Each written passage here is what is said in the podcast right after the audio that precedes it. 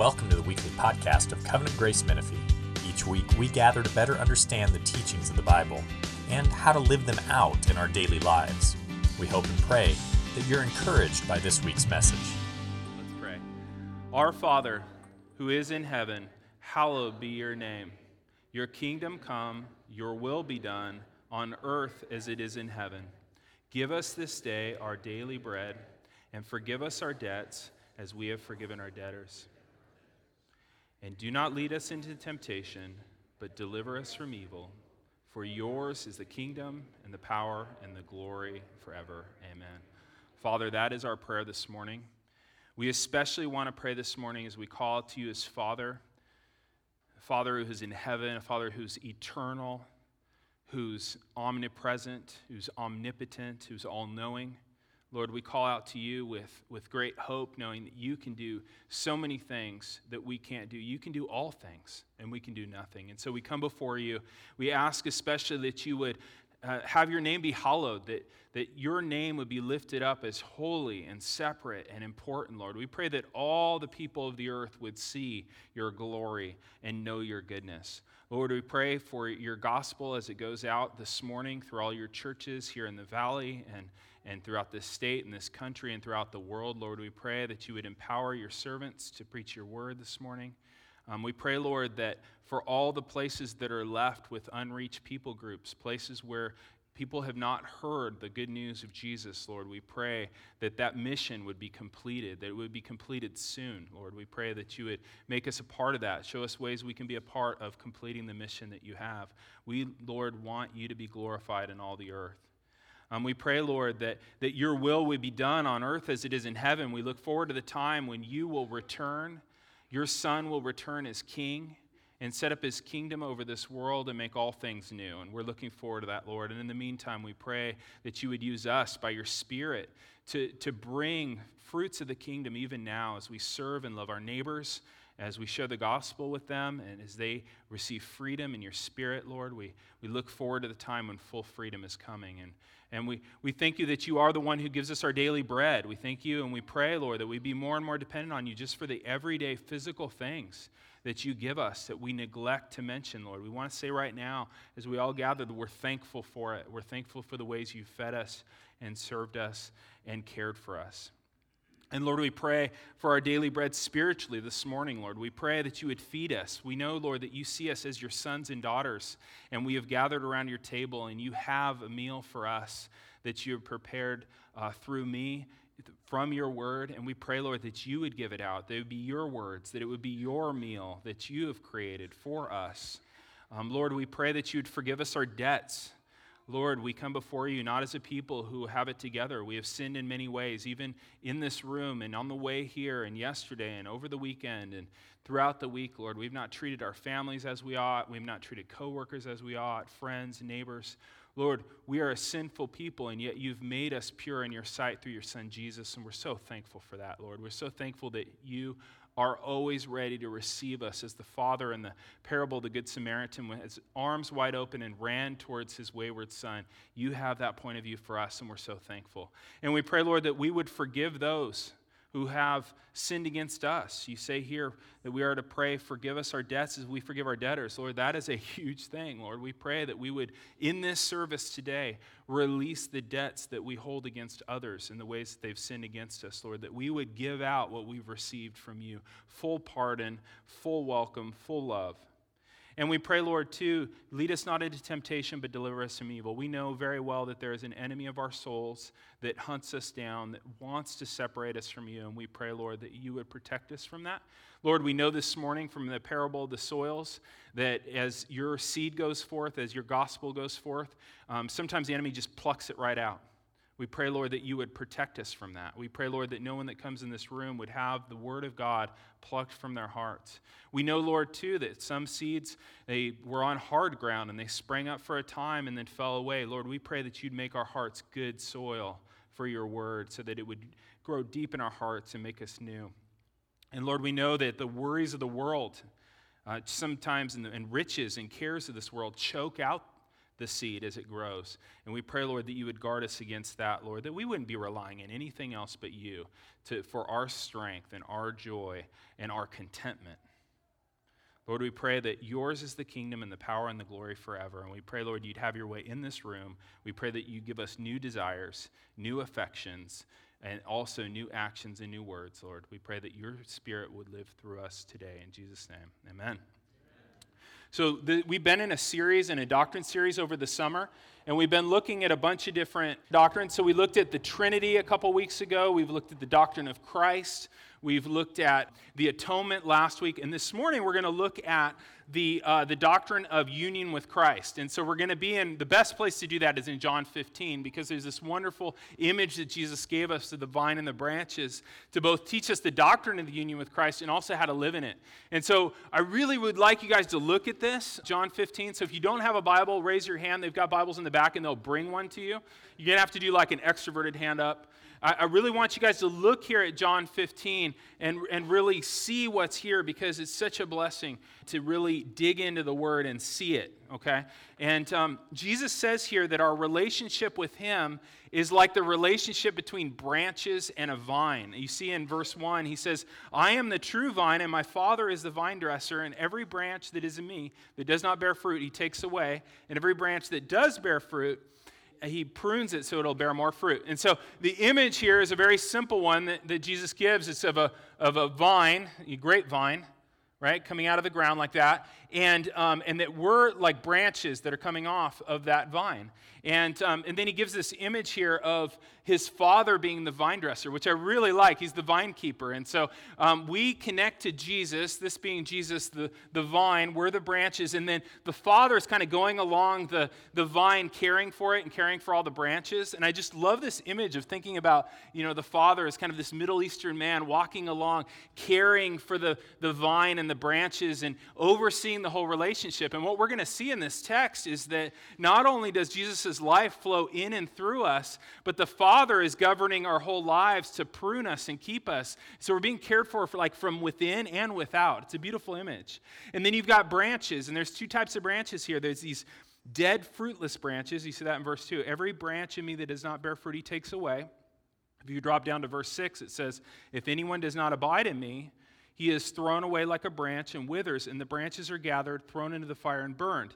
Uh, these are branches that he's describing here are, are false branches. These are non living, non abiding, non connected, non fruitful branches.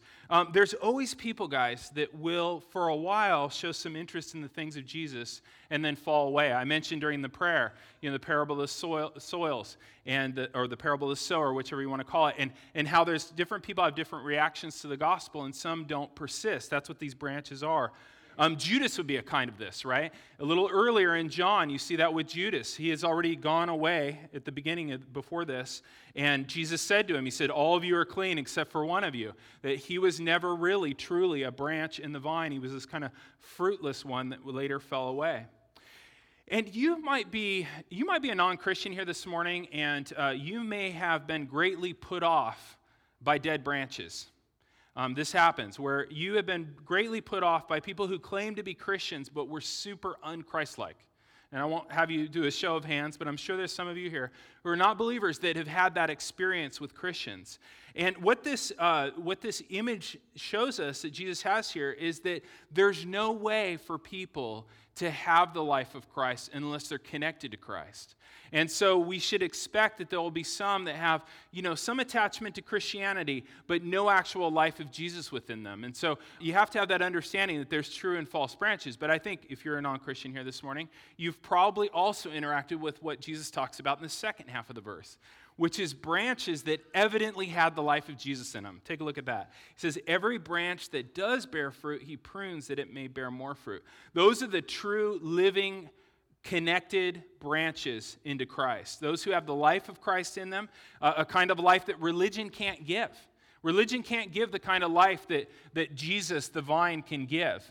And there's fruit growing off of this branch, right? And some green leaves and all that. And all that life is coming from Jesus. And Jesus actually is making that point. He's making the point that dead religion can never give life like he can because he calls himself the true vine.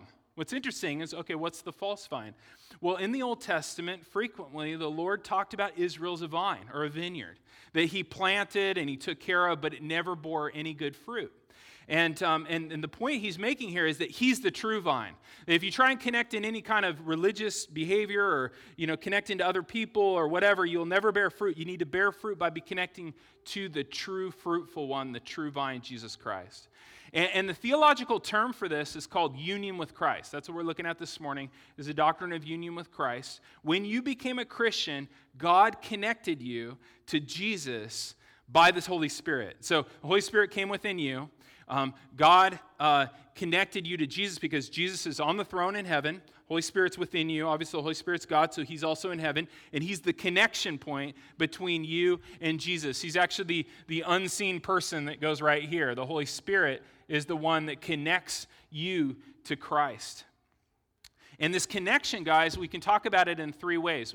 This connection, this union with Christ, is spiritual, it's legal, and it's organic. And we're going to look at that uh, organic. We're going to look at that um, this morning. We're going to look that it's legal, spiritual, and organic. First, it's spiritual. It's spiritual in that you're connected by the Holy Spirit. Sometimes we use the word spiritual to think of it as like not real, you know? Spiritual is real because the Holy Spirit is the one connecting you. Your connection to Christ is even more real than if you were physically connected to Him because you're connected to Him by the Holy Spirit. You're connected to Him spiritually okay? And so that's the first one. And if you wanted to draw like little pictures, you know, you can make a diagram. You can make me make like a, I can't do this, but this is like kind of the Calvary Chapel dove, you know, kind of something like that maybe.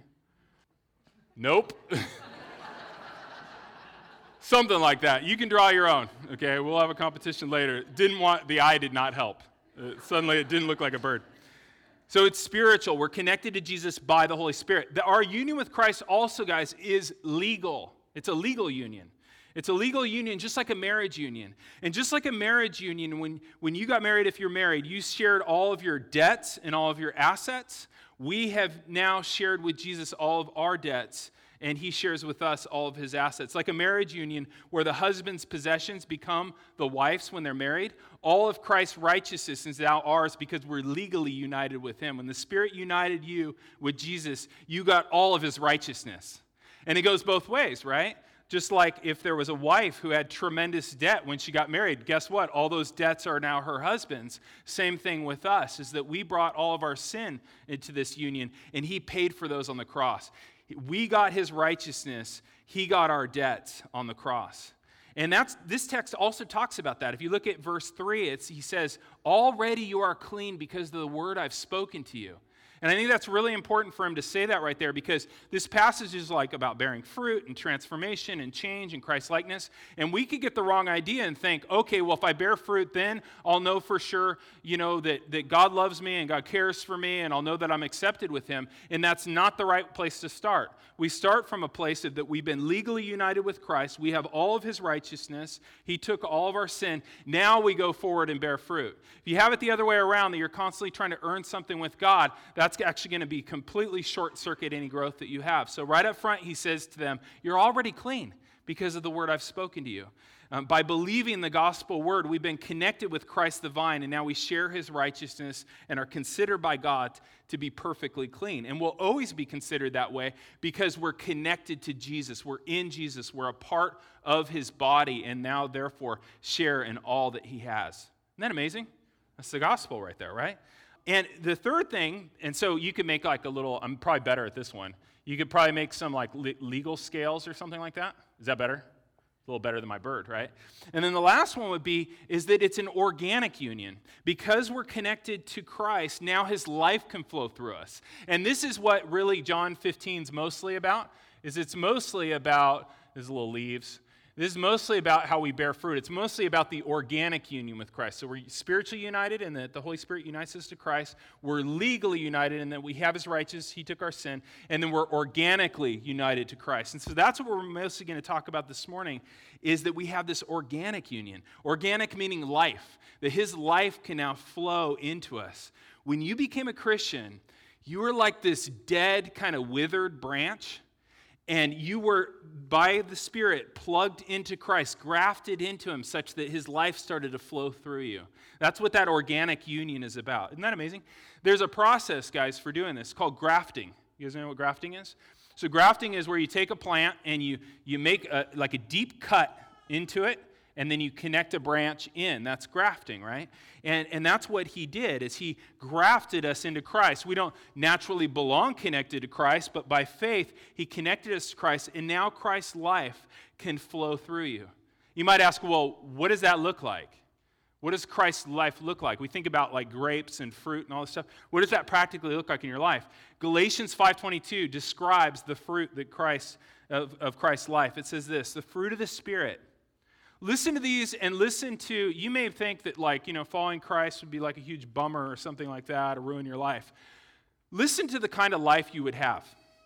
The fruit of the Spirit is love, joy, peace, patience, kindness, goodness, faithfulness, gentleness, and self control. Isn't that wonderful? That's the life that Jesus now lives through his people by that organic union. And when you look at the Gospels, that's exactly what you see in Jesus' life. You see the fruit of the Spirit. And you say, Well, I could never live like that. You're right. You can't. This passage says that. You can never live like that.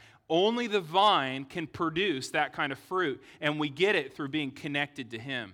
In Philippians, it says this that we can be filled with the fruit of righteousness that comes through Jesus Christ to the glory and praise of God. Jesus' life, it, it, comes through us as we're connected to Him. And not just our actions. A lot of people focus on the actions and the words. It's not just the actions and the words. His life actually flows into us at the level of our minds and at the level of our affections. Okay, I want to show you a verse on that. So 1 Corinthians 2:16 says that the Holy Spirit actually gives us the mind of Christ. Isn't that amazing? He says, We have the mind of Christ. Isn't that incredible? He doesn't just want to change your actions and your words, He wants to give you Christ's mind for things. It's amazing, huh? That sounds good. This connection to us is deep within our being. He transforms us from the inside out. Also, Jesus, through the Holy Spirit, gives us his emotions for people. There's a passage, you might just be a throwaway passage, you might think in Philippians 1 8. Uh, Paul says this God is my witness how I yearn for you all with the affections of Christ. What's he saying? He's all, I love all of you, not like Jesus loves you, with Jesus' love. He's saying that in my union with Christ, Christ's love is come into me and goes out to you, and it's actually Jesus' love. So, what Christianity is not about, Christianity is not about seeing Jesus as an example and trying really, really hard to be like him, even though you don't want to be. Christianity is about you abiding in Christ such that his emotions and his mind for people comes out through you. Isn't that amazing? That's amazing. That's super good news. So, what does it mean to abide in Christ? Um, I mentioned abiding in Christ. What does it mean? You don't use the word abide probably very much. Uh, the Greek word is meno, and the word means to abide in, to remain in, to live in, to dwell in. It's kind of easy to remember because you think of like an abode. Nobody uses that word either. But abode would be like a house, right? It'd be a place you live. And to abide is to live in, to remain in, to dwell in. Jesus is commanding us here in this text to continue to live in Him, to live in Him, to live out from Him. The Holy Spirit's connected us in this kind of hidden connection in our hearts to Christ so His life can flow through us. And to abide in Him is to consciously keep drawing our strength from Christ, not from ourselves. Okay, I know that sounds kind of esoteric. I'll get into the details of what that's about, but it means like you're already he's already in you. Now it's for you to live in him, for you to like this branch is somehow kind of drawing the life out of the vine. That's what abiding is about. It's about us consciously drawing our strength from Christ, not ourselves. And if you abide in Christ, his life will push out your deadness, right? So you're this dead, withered branch, and maybe you feel like that this morning. Who feels like a dead, withered branch this morning? Usually, a lot of times on Sunday morning, spiritual warfare, right? You feel you woke up feeling it, but it's a good thing, right? Because you know you're a dead, withered branch, and that's perfect for this message. But what happens is you're this dead, withered branch, nasty little branch, and he he makes this cut into Christ and connects you. And then Christ's life starts to flow through you, and it turns green, and leaves start coming on, and then grapes, and it's like, right? All this fruit starts coming out. It's all Christ's life, right? That happens as we abide in Him. As we consciously draw our life from Him, He flows out through us, and that fruit is His fruit. Notice it's called the fruit of the Spirit, not the fruit of the Christian. It's the fruit of the Spirit, it's the fruit of Jesus. It comes from Him. And another thing happens, which he mentioned in verse 2, is that we're fruitful as we abide in Christ, and then the vine keeper, the Father, comes along and he prunes to make sure you'll make even more fruit. And does that sound comfortable? It doesn't sound comfortable, right? That's a cutting thing. Sometimes the Father prunes us by cutting away things that we're relying on for strength other than Christ. Because we do that, right? We rely on all kinds of other things for strength except for Christ. So the Father comes along, not in anger, not to intentionally hurt you, none of that, but it's, it does hurt, and it's to cut away the things that you're trusting in besides Christ for strength. You know, you hear people say things like, um, God will never give you more than you can handle. You heard that? Heard that? It's a, it's a misunderstanding of 1 Corinthians 10. 1 Corinthians 10 sounds kind of like that, but that is completely untrue. Okay? And if you're saying that to people that are suffering, you're torturing them. Okay? So somebody's, you know, suffering, you say, "Oh, God will never give you more than you can handle." That's actually a form of torturing those who are suffering, okay? Because it's if if by that you mean that he will never give you more than you can handle in your own strength, then it's totally not true. Guys, God gives you more than you can handle all the time. All the time. And that's what pruning is about. Pruning is about God giving you more than you can handle. So that what? So that you'll abide in Him. So that you'll start seeking your strength from Christ, right? The Father prunes us to make us abide more deeply in Him. And, and, Jesus is so emphatic here. I love it. He's so emphatic about the fact that you can't bear fruit without Him. Take a look at verse 4. He says it negatively, then positively, then negatively. It's like it's a lot of the same thing. As the branch cannot bear fruit unless by itself, unless it abides in the vine, neither can you unless you abide in me. Negative, positive. I am the vine, you're the branches. Whoever abides in me and I in him, he it is that will bear much fruit. Positive. Negative. For apart from me, you can do nothing. we obviously really need to hear it. He tells it this three different ways. And when he says you can't do anything, he doesn't mean you can't do anything at all. Like you can't brush your teeth. You're just like completely helpless. You can't do anything apart from him. He's not talking about that. He's talking about you can't do anything of eternal value. You can't do anything of eternal value unless you're actually drawing your strength from him. And guys, don't you want to do things of eternal value? You could say, well, I'm not really interested in that anyway. Really? Guys, life is short, super short. I mean, we could all be dead today. It wouldn't take much, right? and, and we all die very soon. Life is extremely short. Don't you want something from this short life that will last? Don't you want to have anything with you 10,000 years from now of value? Like, let's not be short sighted. Some of you guys are like just obsessed with your retirement. You're obsessed with your retirement account. You know, how much you've got saved away and all this kind of stuff. And it's like, it's the thing you think about every day. You're so short sighted. What about 10,000 years from now?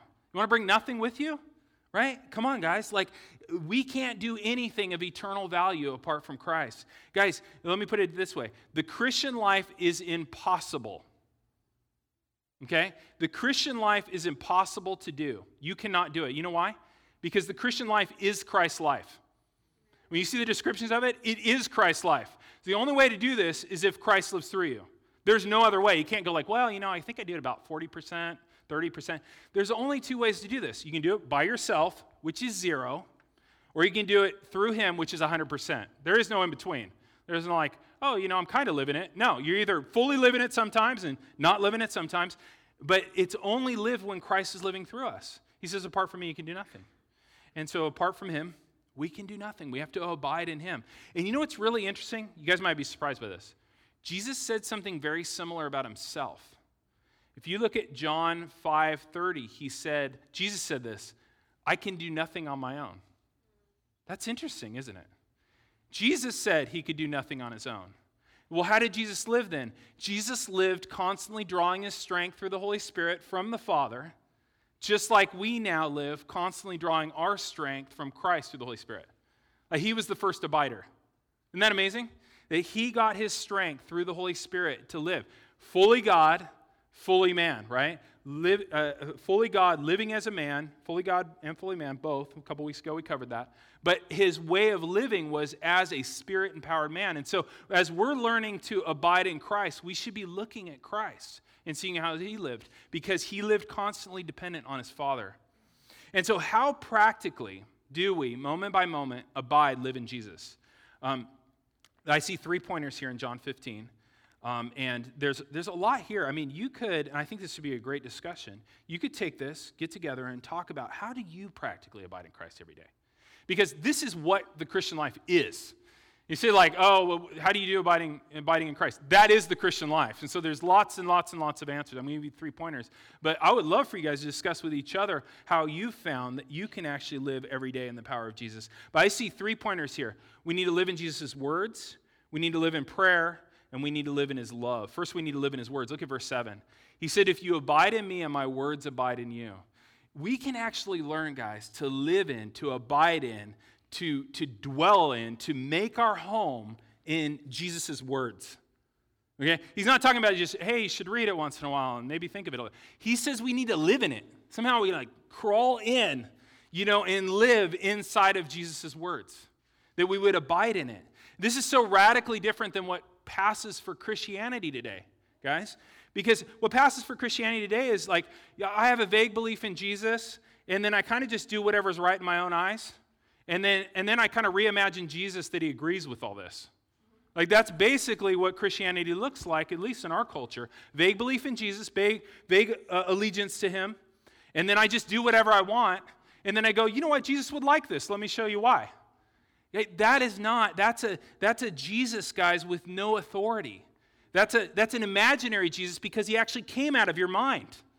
That's what we call imaginary, right? It's imaginary Jesus with no authority. What we have here is that he wants us not just to read this and know this, but to memorize it and meditate it and let it shape our reality. His words are reality. We're to abide in here. We're to like crawl into his words and make a little nest in there, right? To live in it, to where this is your reality. This frames everything that you do. And this is going to be hard to do, guys, because that requires time and focus. The two things um, you, that most of us claim not to have any time, and most of us clearly have no focus, right? And, and it's a problem these days. I mean, even lots of secular books that are out now about training yourself to, th- to focus. There's a book called Deep Work that's really good, another work called Hyper Focus. There's tons of books and stuff about how to train yourself to focus because it turns out we can't anymore, many of us. Because of digital media and things like that, we have about a seven minute attention span. Okay, so about every seven minutes, you have to look at your phone and get a digital cookie, right? Because your brain goes, I need a cookie. And then you look at it, right? I need a cookie. We have to train our, uh, ourselves, guys, to focus. Because, guys, focus is worship. You can't worship without focusing. And what's happened in our kind of day and age with the technology, which I love, Apple Watch, iPhone, I mean, iPad, preaching from iPad, I love all the stuff, right? I love all the gear. But guys, if we only have a seven minute attention span, we're not going to be able to focus very much. We're not going to be able to abide in Jesus' words. We need to sit and like marinate and really focus on Jesus' words. You know, can you do that for 20 minutes? No phone, no Instagram of it, just reading it and sending 20 minutes. Can you spend 40 minutes in it? Could you spend an hour without looking at your phone at all? But just focused on it, thinking about it, writing about it. Could you do that? That's what it's going to take, guys, to abide in God's word is we need to focus, we need to drill into this. And you, it's important, guys, too, to ask ourselves, what are we abiding in now? Because if we look at the fruit of our culture right now, the fruit that's very common is anxiety, huge fruit of our culture. If we think, what's the fruit our culture produces? Anxiety, anger. Seen any anger lately? It's getting angrier. Lust, and discontentment. You know, that's not an authoritative list. That's just what I'm seeing. If you want to disagree, let me know. But anxiety, anger, lust, and discontentment, these fruits come in direct proportion to what we abide in. Okay? The media we abide in. Think about your news. I've told you guys this a bunch of times. I think I can say it every Sunday. The news media makes money by making you angry or scared. Okay? That's the way they make money. They make money by advertising, most of them. And they, they get advertising money when you share it, and you're most likely to share something that made you either scared or angry. Okay, this is a business that makes money off your fear and anger. Should we take part? I mean, if they just said it up front, like, hey, I'm going to make you as angry and scared as possible, I'm going to make money off that, are you in? I mean, look at the way the headlines are done. You're being played. You say, oh, yeah, that liberal media. No, no, no, no, no, no. Your media. You say, oh, yeah, yeah, conservative media. No, no, no, no. Your media. Both of them. I switched to a news source that's like so boring. I just need to know if we're having a nuclear war. Like, that's all I really need to know. So it's super boring. It doesn't change very often. All the headlines are kind of boring. So I look and go, yep, nothing to see here, you know? Right? But a lot of you guys have some that have all this bait laid out for you to make you angry and anxious right? And you think about lust. You think about the things that are inflaming your lust, whether it's through social media or the shows that you're streaming. Um, you think about discontentment. I mean, it could be anything. It could be just like you like watching Fixer Upper. You like watching Fixer Upper all the time, and every time you watch it, it makes you discontent about your home. I mean, that seems like very harmless, doesn't it? But it's not harmless. We're discontent. It's because we're getting all this input. Guys, in the old days, like you'd run into a few people during the day. You'd have very few people to feel jealous of. You, you wouldn't know what they're eating. You wouldn't know like the awesome time they're having with their friends. You wouldn't see all their vacation pictures. You know, you wouldn't see all this, guys. Think about the medium that you're focusing on, the, what you're abiding in, guys. Because if, if you're having trouble with any of these things anger, anxiety, discontentment, lust and add up how much time you spend in these different areas, and then look and see if it exceeds the time you spend abiding in Jesus' words. And you know what you're getting? Perfect results for the system you built. You're like, why am I like this? You're getting perfect results for the system you built. Seriously. So am I. Think, like, why is my heart like this? I'm getting perfect results for the system I built. We need to abide in Jesus' words. Jesus abided in God's words. I love this. His words became like, like his lifeblood. In fact, when you cut Jesus, he bled Bible. Do you remember him on the cross? He, he cries out, Eloi, Eloi, Lama Sabachthani. It's Psalm 22. You cut him and he bleeds scripture. That's what it looks like to abide in God's word, is that when they cut you, you bleed Bible. Third, we need to live in prayer. Take a look at verse 7. If you abide in me and my words abide in you, ask whatever you wish and it'll be done for you. For this is my Father by this my Father is glorified that you bear much fruit and prove to be my disciples. Abide in, live in Jesus' presence and in his power. I mean, that's what really what prayer is about, right? Live in, in prayer, live in his presence and power. This is a gift he's given us. And I want to just run through a few ways that we could abide in prayer throughout the day. I'm just these aren't like a rule to you. These are things that are open to you. When you wake up, greet the Lord, right? Greet him when you wake up. Start with an awareness that you're living united to Christ as a branch in a vine. Um, in the morning when you pray, pray that he would give you Christ's mind and his affections for people. I mean, we just found out that because we're connected to Christ, we cannot just have his, his actions, we can have his thoughts and his emotions for people. Let's ask for that. A mentor of mine, he, he taught me to pray this way Father, fill my mind with Christ's mind today. Every crevice, right? Every little groove of my brain, fill it with Christ's mind. Uh, give me Jesus' eyes for people today. That's a lot different than just like, help me not to blow up at people. You know, give me Jesus' eyes for people today. Give me his ears for people. Help me to hear as he hears. Give me his thoughts for people. Give me his perceptions of people today. Um, give me Jesus' affections for everyone I see today. Give me Jesus' love for people, not my own. Help me to live every moment abiding in Jesus. And then, Lord, show me when I'm trying to live kind of disconnected from Christ and not receiving strength from Him. And then throughout the day, we should be praying things like, you know, Lord, what should I be thinking? What should I be uh, saying? What should I be doing at this moment? That'd be totally appropriate. You know, we have those moments in our day where we're like, ah, I don't know what I should do next. That'd be a great thing to ask Him. What should I do next? It's really cool because, like, as we do that, we'll find ourselves being led by the Lord. One old author said, When I pray, coincidences happen. And when I don't, they don't. Right? If we were praying throughout the day that He would show us what He wants us to say and do, we're going to find all sorts of opportunities that we didn't have before. When we meet with people, pray for them in your mind. You know, this is a great way to bless. I mean, even if you had no opportunity to share the gospel that day, you would be a blessing to everyone around you if you just prayed for every single person silently that you came in contact with. Um, when you're tempted, pray, right? When you're tempted, pray. Don't try and wrestle that, you know, ah, I'm really wrestling, I'm really struggling. Did you pray? We should pray, if possible, out loud. You say, Father, you see my thoughts. I know you don't want these thoughts. I don't want them either. We agree. Please take them from me. Give me Jesus' thoughts for this situation.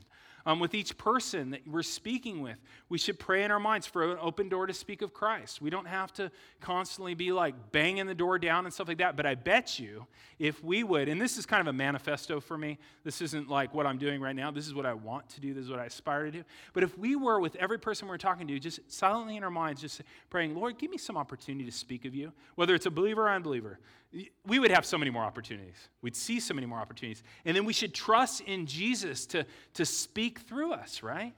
Um, when you have set times of prayer, I think this is really exciting. When you have set times of prayer, ask the Lord to prompt you what to pray for.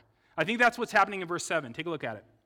If you abide in me and my words abide in you, ask whatever you wish and it'll be done for you. And you're like, wow, that's kind of interesting. Never experienced that before. What is that? I think what's going on there is that the Holy Spirit will actually share with us the mind of Christ. And as we live in Jesus' words and we depend on Him to guide us, He will actually prompt us to pray for things He wants to do. Isn't that cool? I love that. And I've experienced that. I think you guys have too, where you've been praying through something, you kind of thought of something, the Lord brought somebody to mind, and you started praying for that person, and then more you thought, like, no, I think there's a real problem here. You know, you start praying harder, and then you contact them and say, Hey, you know, I've been praying for you, and I really had a sense that something was going on. And they're like, Oh, man, you wouldn't believe what was going on that hour in my life, right? That happens. He prompts us. And so we ought to actually ask the Spirit to tell us what to pray for. 1 John 5 14 says, And this is the confidence we have towards Him, that if we ask anything according to His will, He hears us. And if we know that He hears us in whatever we ask, we know that we have the request that we have asked. This is super exciting. I mean, I you guys probably have prayer lists too, but I have like prayer lists. Um, let me find the list here. I got a list of all of you guys. So I've got all your last names, and um, and it's a huge list actually. If you guys all came at once, it'd be crazy. But okay, so I got a list of last names here. And I'll just look at this, and then, you know, my, my most common habit is not to pray through every one of these.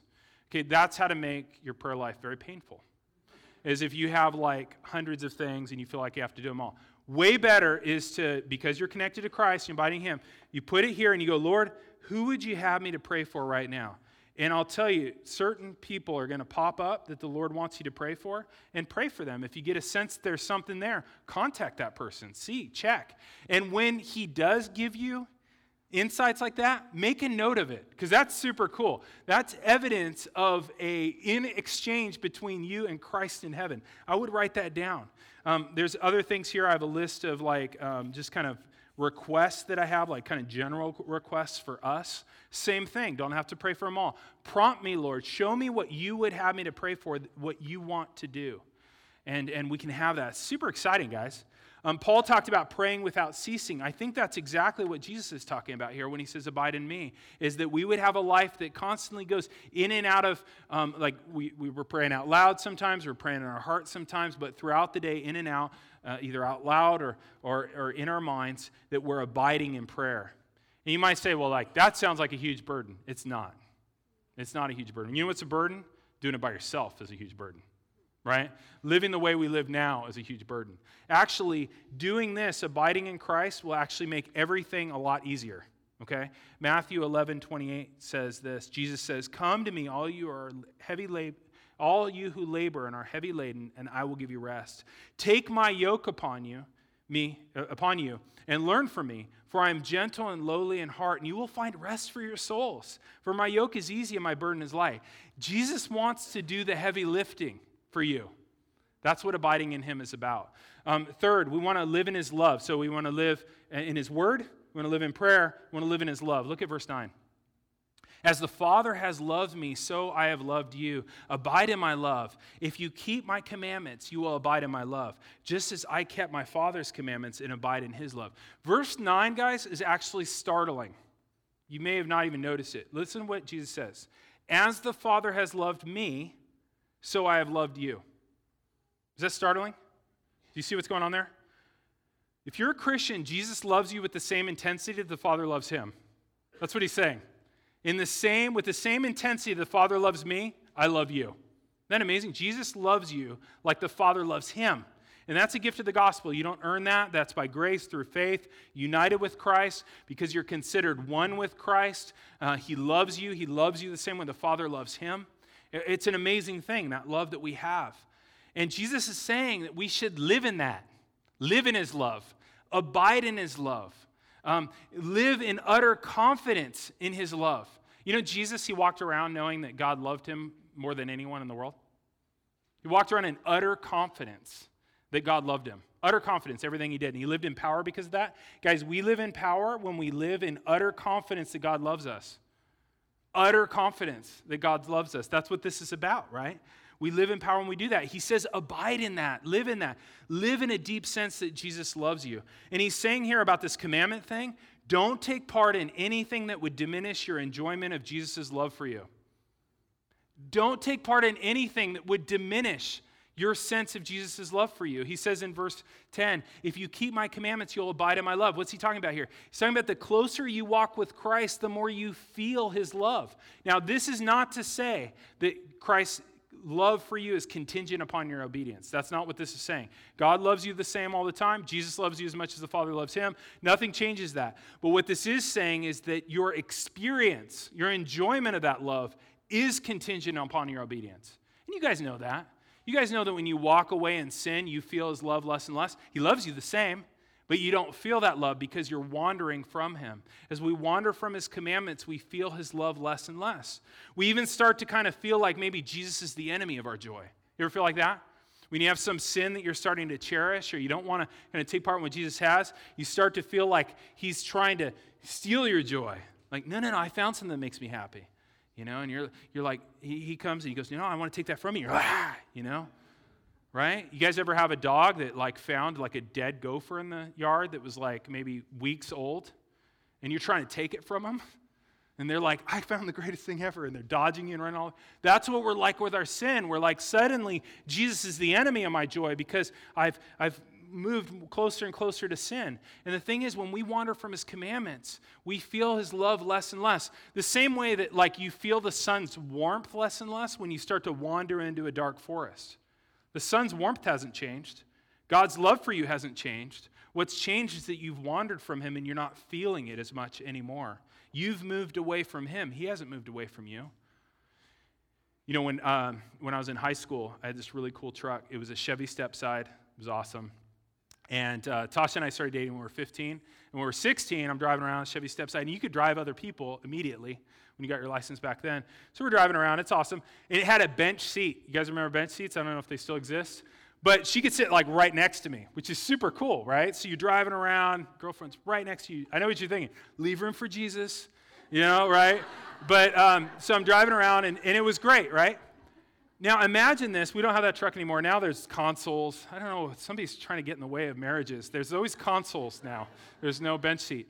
But imagine here 30 years later, okay, that we're driving around and we still have the bench seat. Imagine that. And she goes, she's sitting way over here, and she goes, Remember when we used to sit right next to each other? I wish we did that. What would I say? I haven't moved. Right? I haven't moved. I'm still here. You moved. And that's the way it is with the Lord. When we're not feeling His love, we're not feeling that connection with Him, you moved. he hasn't gone anywhere, right? And so, if you're in that place this morning, I would just plead with you guys return to Jesus this morning. Return from your sin, from your wandering. Abide in Jesus again. Walk close to Him. Feel the warmth of His love, right? He says here, Abide in my love, live in my love, marinate your heart in my love. And we can do that if we would turn from our sin and walk closer to Him. And the more you're rocked by Jesus' love for you, guess what? The more you want to do the things He's commanded. Um, John 14, 15 says, If you love me, you'll keep my commands. If you're in Christ, He already loves you. We need to love Him back. And that's what we do through the commandments of Christ. It's not to earn His love, it's to respond to His love. Now, perhaps you're in some sort of a vicious cycle this morning, and on a, any given Sunday, many people are, where you've drifted from Christ. Maybe nobody's noticed. Maybe you're continuing to do all the same things, but you know, in your heart you're feeling yourself cooled towards Christ. You don't feel the warmth of his love anymore. You feel less and less inclined to obey him. What's the solution for your coldness? The solution for your coldness, guys, is that you would see afresh Jesus' love for you personally. Like that's what will warm you right? That's what will warm you. And, and, remember, we were looking at this whole thing about being, you know, grafted into Jesus, right? Uh, and remember, with a plant, the, the grafting occurs by kind of making a cut in and, and then hooking a branch in, right? Like that. what's required of the vine to graft in a branch? thing that's required, guys, is a deep wound. A deep wound. The, the vine has to be deeply wounded to take a branch in. Guys, Jesus has been deeply wounded to graft you in. Jesus has been deeply wounded to graft you in. Right? On the cross, Jesus loved you so much that he offered his own body, his own flesh, to receive the wounds that would graft you in. On the cross, Jesus was pierced and cut and killed to graft you in, to graft you in. You. I think it's very important that we see it very personally. In Galatians 2:20, I love how Paul says this. He says that Jesus, he says this. He says he loved me and gave himself for me. Don't you love that? Paul's writing to the Galatians. He's writing a lot about them, and then he goes, Jesus loved me and gave himself up for me. Can you say that this morning? You say that Jesus died for me. Not Jesus died for the world, not Jesus died for sinners. Jesus died for me. Can you say that this morning? I, I want you guys to do that. Say that right now, just loud enough so you can hear. Jesus died for me. I think you need to think about that. Galatians 2:20. Jesus died for me. That make a huge difference if you believe that Jesus was willing to be deeply wounded so you could abide in him. And now look at what Jesus offers you. He says, Abide in me, right? He, he's offering himself. I love that about this passage. He doesn't say, like, hey, join my religion. He doesn't say, like, hey, join my organization or whatever. He says, Abide in me. Guys, if you're not a Christian this morning, if you're not trusting in Him, you're not turning down religion or the church or blah, blah, blah. You're rejecting Jesus. Okay? He says, Abide in me, right? You're rejecting Jesus personally. Why would you want to do that? Why would you want to reject Jesus, of all people? God become man deeply wounded for you. He says, Abide in me. And you say, Well, you know, I just don't like organized religion. Don't worry, this isn't organized. Okay? You might be like, Oh, I'm not in the church, I've been hurt. We're not talking about that right now. We're talking about, he says, abide in me. Say, well, you know, I, I, I, don't, I don't go for these religious things. Not talking about that. He says, abide in me. Come to me. Of course, that means being a part of God's people, but he, the invitation here is to be a part of him. You know, why would you turn down Jesus? Dallas Willard, he was a, um, USC philosophy professor, and one time somebody asked him, Why do you follow Jesus? And you know what his answer was? Who else did you have in mind? That's a good, that's a good response. Who else did you have in mind? This is the Jesus who died for you. He says, Abide in me. He says, Come have life in me, eternal life, eternal life that starts now, life that will make an eternal difference, life that will have eternal fruit, things that resonate for millions and millions of years in the future. I'm not sure what else you were looking for this morning. You know, if you're here and you haven't trusted in Jesus, I don't know what else you're looking for.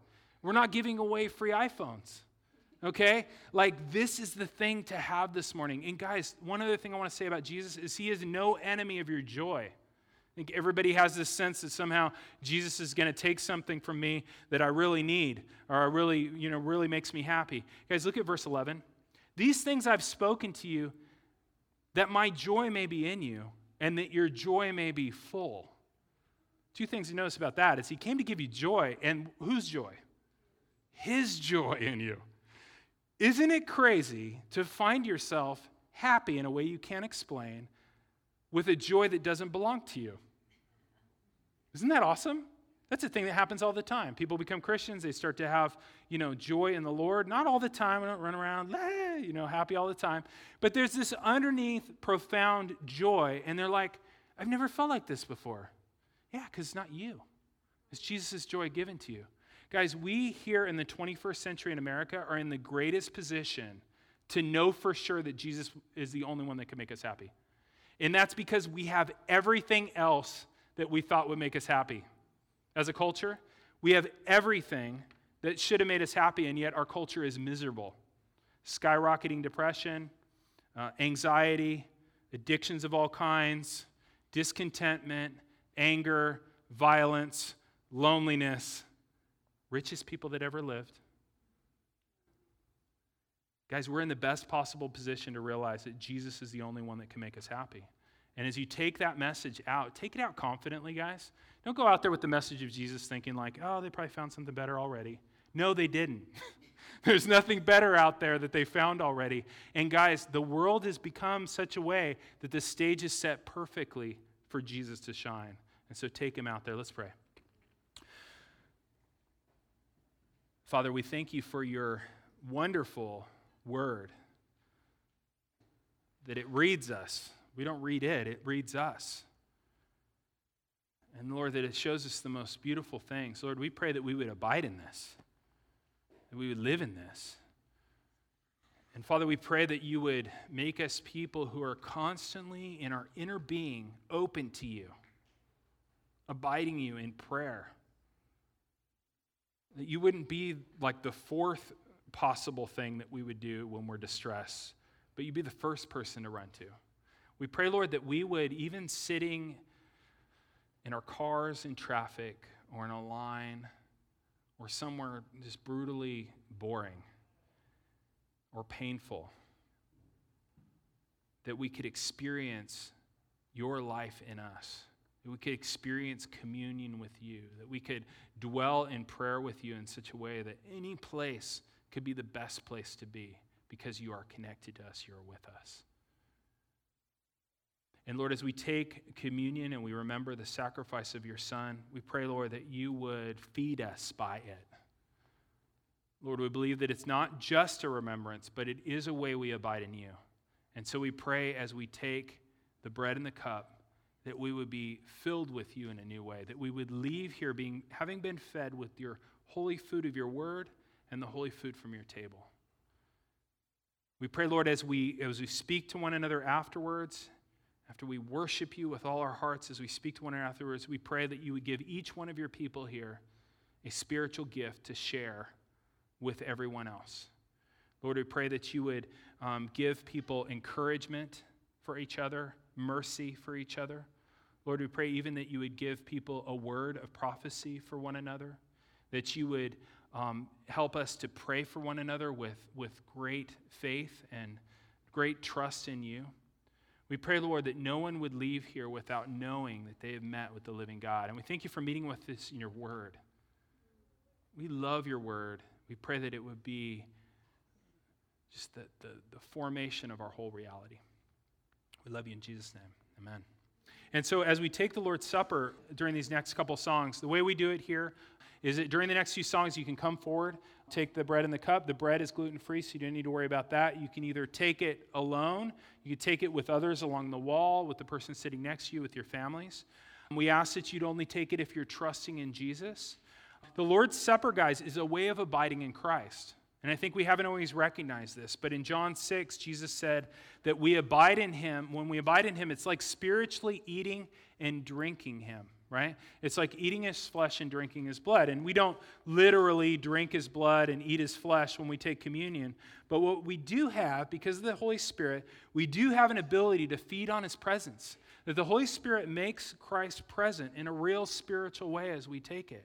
And so, as we take the Lord's Supper, ask Him to strengthen you again. Ask Him to give you Christ's life through this once again. And if you're trusting in Jesus, just what we're doing is we take the bread and we remember that this is a symbol of Christ's broken body, and we take the cup, remembering that it is a symbol of His shed blood. And so, abide in Him as you take it this morning. Thank you for listening to this week's podcast. If you'd like to know more about our church, you can email us at info at covgracemenifee.org. May the Lord bless your week and guide your steps.